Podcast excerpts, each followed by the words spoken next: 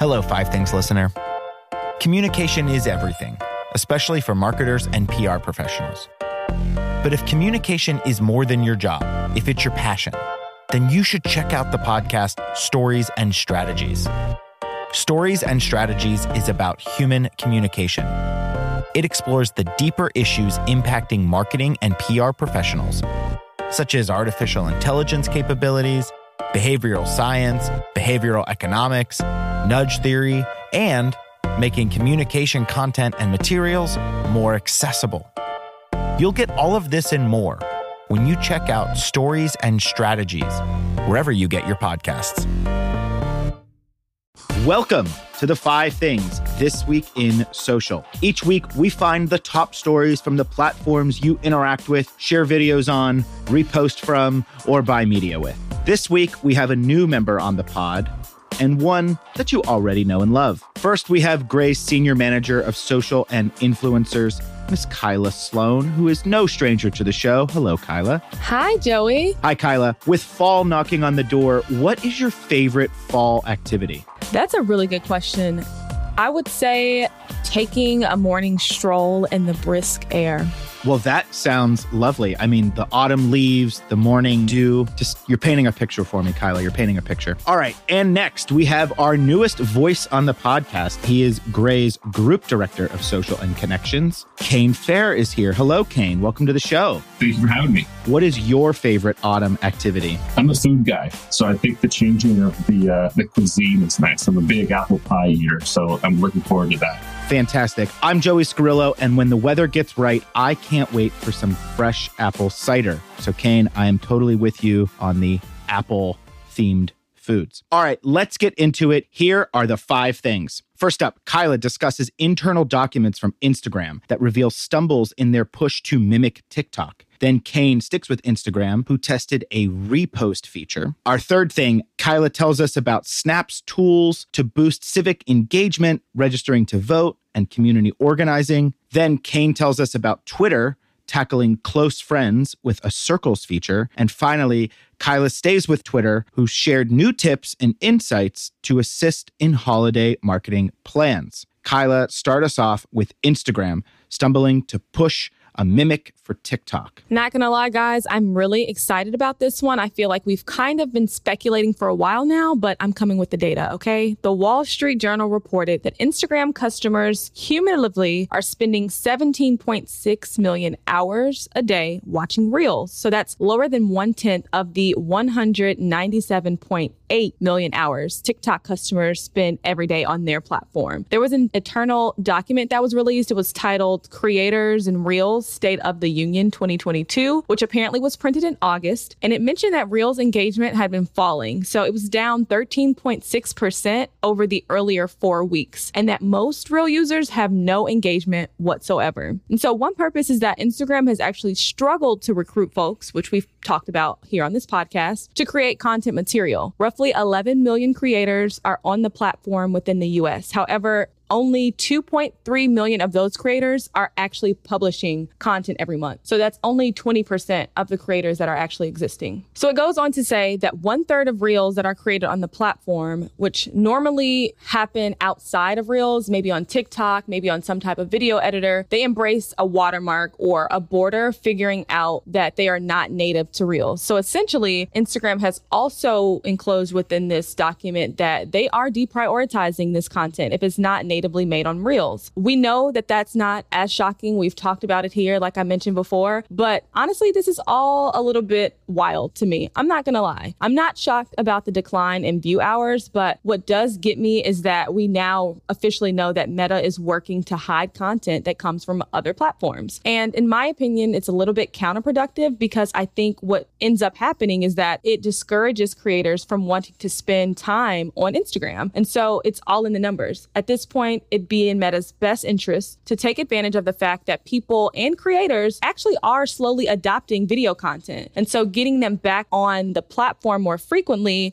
I think would be embracing the fact that they are open to creating video content. I also noticed in some brands that we're working with that they are also prioritizing TikTok. They're seeing the rise in engagement, they're seeing the success rates. And so they're kind of shifting from solely making content for Instagram and they're making that content for TikTok and then cross promoting that content onto Instagram. And so I think holistically, it's starting to show that Instagram is just being a little bit deprioritized. That is interesting, especially finding out the amount of minutes there that people are spending on the reels. I'm curious, Kane, in your opinion, what makes good reels content versus TikTok content? I mean, a lot of the content we see these days is obviously stemming from from TikTok. They were they were one of the leaders in how you can connect pieces of content to tell a story at a vertical setting, actually being one that can tell a story in a way that goes viral or resonate with individuals. But Instagram's a is a platform that you know it's, it's the originator. It's one of those the platforms that people turn to, you know, learn a bit more. It's not necessarily as pithy or as active as something that TikTok has done in the past. I personally turn to Instagram for more of the educational content. I know a lot of people turn to TikTok to that for that, but hopefully with this update and with this news, more people will be turning to and creating content on, on Instagram that can also leverage that educational point.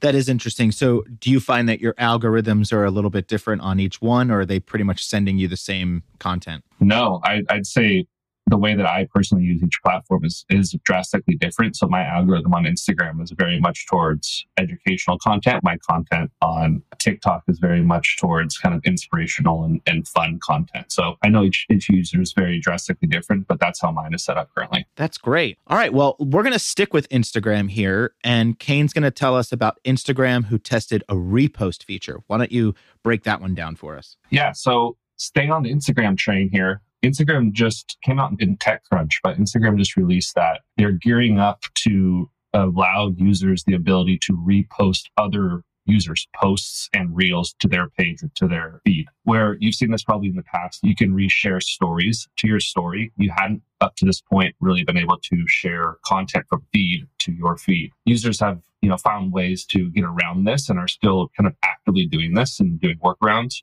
by screenshotting or screen recording or sending posts directly to friends in their inboxes, but there hasn't been a way to actually share a post from a feed to a feed. So this is going to allow posts to be publicly viewed and I think the largest impact this is going to have is that that original content creator or the brand that's creating that piece of content is going to be able to receive more and more credit for that content they create, you know, rather than having it only go sent to an inbox of friends or an individual behind the scenes. This is going to be publicly facing. And I mean, to wrap it around, as, as Kayla just mentioned, the discouragement of content for these Instagram creators, this might be a way to rejuvenate or amplify that 20% that you just mentioned for content creators, knowing that they're going to get a bit more credit for how their content's being portrayed by other users. And as we know, in classic Instagram style. These updates aren't a one size fits all. So they're going to be rolling out this feature to select users throughout the coming weeks or months. So I wouldn't be staring at your screen by any means, assuming it's going to pop up in the next coming days or weeks. But I think it's awesome. I think it's one that's going to be really important to the content creators, but also just kind of put another depth to the platform that we we know users are already doing, just kind of in workaround ways, but now just really legitimizing that that feature. Yeah, Kyla, with how close you work with influencers and creators, what are some other key features here that you are really excited about? I am most excited about well, I'm hoping that it'll increase the discoverability of new creators. I think what's so great about being able to repost content on platforms like TikTok, on Twitter, is that you can spread that content to a wider audience, right? And so the discoverability is higher, but also being able to find creators who have like minded interests or just, you know, are similar thinkers as you. I think it brings a level of whether it be authenticity back or relatability. I'm just really excited for, you know, those factors to come, come come into play because right now I think with our current al- algorithms on Instagram, we're just really experiencing the content from those that we know about and that we're willing to follow. But I think that there's some positivity in being able to find new people and, and new things that we love. Yes, new things, new people. That is always exciting. All right,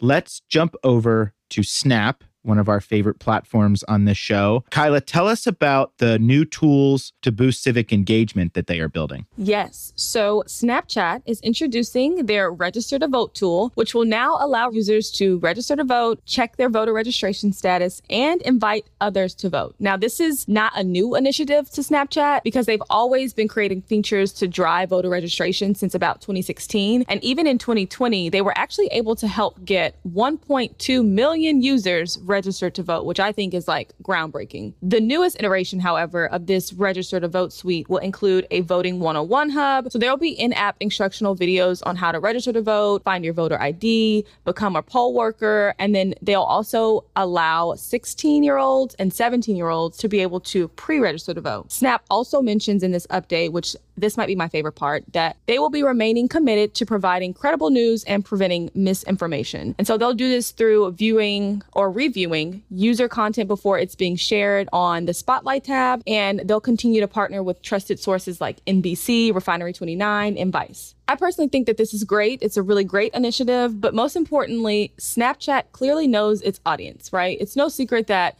Snapchat users are mostly, or they mostly skew towards a younger audience. And so we know that younger folks, they need boundaries, but to actually get younger people mobilized and, and sending them to the voting booths and into the polls, I just think it's a really great initiative. And I also feel like more brands could probably benefit from partnering with Snapchat on this initiative and joining the movement. Yeah, this is a great thing. And we've seen things like this from other platforms around election time. And what really sticks out to me here is that, you know, normally we see these cycles every four years. And I think it's really interesting that Snap is is jumping in here on a midterm election in 2022. Kane, what's been your experience with working or seeing some of these platforms trying to engage with voters, engage with people and brands and with organizations like the Center for Information and Research on Civic Learning and Engagement. What's been your experience with some of these platforms? I have a, quite a great deal of experience working with foundations and organizations just by nature of the, the brands and clients I've been working with in the past handful of years. So I've seen firsthand the impact that it can have, whether that be get people to the voting booths is a great example of that, being able to rally a troop or, or a small army of people to go and, and activate or do something for a common cause is, is one great positive of social media. And I think specifically within that, the capabilities and the functionalities that these platforms are rolling out to make it just so easy to click through or sign up or sign the petition or go do something has made it some of the best ways to get people out and doing activations and, and getting together, not only in person, but also through these virtual communities that we're, we're working with on a daily basis. Some of the greatest examples that we've seen in the past handful of years years is you know Instagram's ability to have that one click out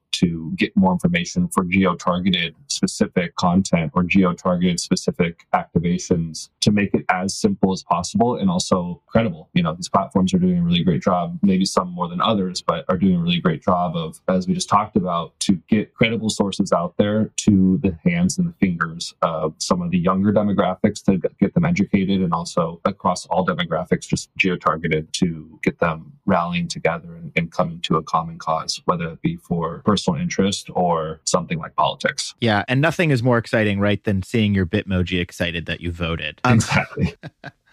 All right, let's jump over to our fourth thing. Kane, tell us about Twitter tackling close friends with a circles feature. Yes, so Twitter is is definitely making moves. Not only did they just add in an edit button for paid users, but recently they've rolled out what we're considering kind of the close friends Twitter circles. And it's a super simple, super easy approach to really bringing in a small select group of, of people to see and talk and hear from you via tweets. It's pretty much a small community that is limiting the post visibility for individuals that have friends and families that they want to have their tweets go to. So we've seen Twitter oftentimes being, you know, slightly intimidating or, or a platform that's charged with emotional or political, as we just mentioned. And, and the potential of backlash or responses has has made it slightly hesitant for users to maybe activate or or share their opinion as often as they would like to. So now this update is really allowing these users to find a group of people or connect with their friends and families and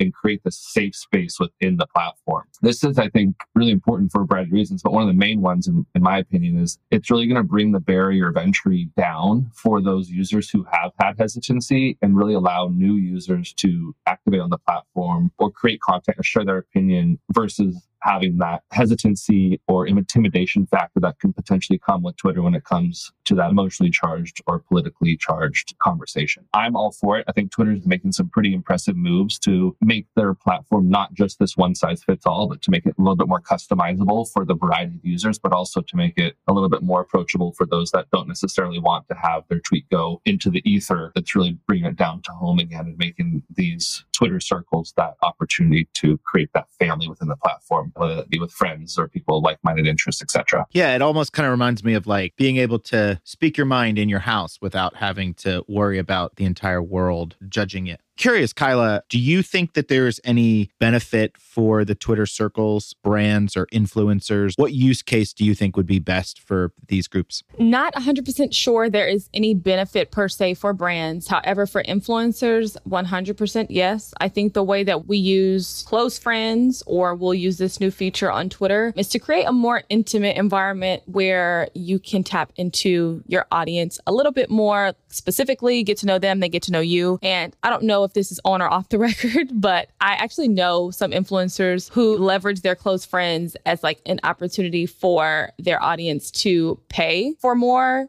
content, totally appropriate things, of course, but it's just another way for them to find or to use that as an outlet to get closer to their audience, but them also leverage, you know, some type of like stream of income. So I think that there's some opportunity there. I think that influencers will just need to get it a bit more creative. So if you're wanting to leverage it, it's more like almost like a subscription, right? There may be some opportunity there, but I think that that's specific to like the person. Yeah. I mean, with every feature has a different use case for each person. I was prompted to build my circle and I got really nervous and I just added a few people, but I probably don't have a large enough audience to need a Twitter circle. So if you want to follow me on Twitter, feel free. But anyway, let's stick with Twitter. Kyla, tell us about their new tips and insights to assist in holiday marketing plans. I think this will be really exciting break it down for us. Yes. So, as we all know, the holidays are quickly approaching. We can feel it in the weather change. We're, you know, just shy of ending September. And so, Christmas is like about 100 days away. And so, Twitter actually released their updated holiday planning guide because as of last year, holiday conversation was up 61% in August alone. And there was also a recent survey that they did that uncovered 76% of users say Twitter conversations result in a product purchase. And so, typically, during this festive period, Twitter says that users come on the platform to connect, to get inspired, and to shop. So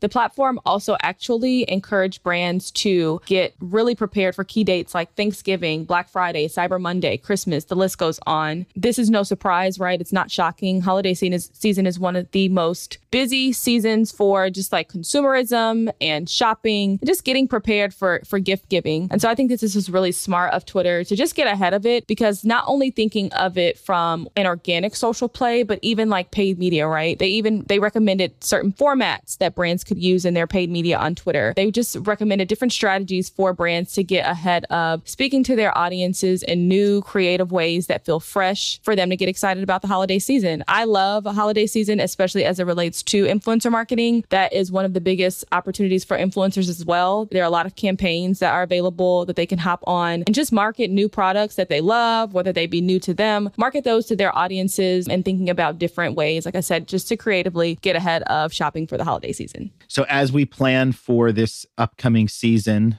Kane, is there anything that jumped out to you? Any new information here from Twitter that you think you could talk to your brands about? Yeah, I think these opportunities to not only sell or get people to click to the website, but just to be relevant in these times. Like, I think one of the biggest things for social for brands is to not miss an opportunity of a functionality or an update, but also just to be relevant in the audiences that you're going after. And I think these updates, especially at a time during like the holidays when everyone's shopping online and not only online shopping on these platforms these instagram twitter facebook etc just being able to understand how users are actually going down that consumer journey or that customer journey and if that makes sense for your brand to jump into it but also just to be aware that the times are changing. People are going to social media first at times or learning about products at times to shop. I think this update that we just walked through is one that is a really great example of the shift in the consumer journey from maybe just going email to website to shop or you know seeing a banner ad to shop it's the fact that social media is becoming that hub and that first step or that first moment of inspiration to get to a product or an experience that you may have never heard of. And the amplification of these during the holidays is one that a brand should always keep an eye on. Yes, well, we will definitely be keeping an eye out this entire holiday season. I can't believe we're almost 100 days away from the end of the year. That is very scary. But if you don't already, be sure to follow us, share us, review us, like us, or write to us with your questions, comments, concerns, points of interest, or complaints, or just send us a thing you want us to discuss. You can do all of that by emailing us at podcasts at grey.com. And of course, I want to thank Kyla Sloan and Kane Fair for joining us on the show today. And as always, thanks to Danielle Hunt and Amanda Fuentes and the crew over at Gramercy Park Studios behind the scenes for making us sound great. And finally, thank you, listener. We'll see you next week. And in the meantime, be social. The Five Things are written and researched by the Social and Connections team at Grey New York. Produced by Joey Scarillo and Danielle Hunt. Mixed at Gramercy Park Studios by Guy Rosemarin and Amanda Fuentes, with post production support from Ned Martin. Additional support by John Jenkinson, Christina Hyde, and Liz McGovern. Grey is a global creative agency whose mission is putting famously effective ideas into the world. Check out more at grey.com.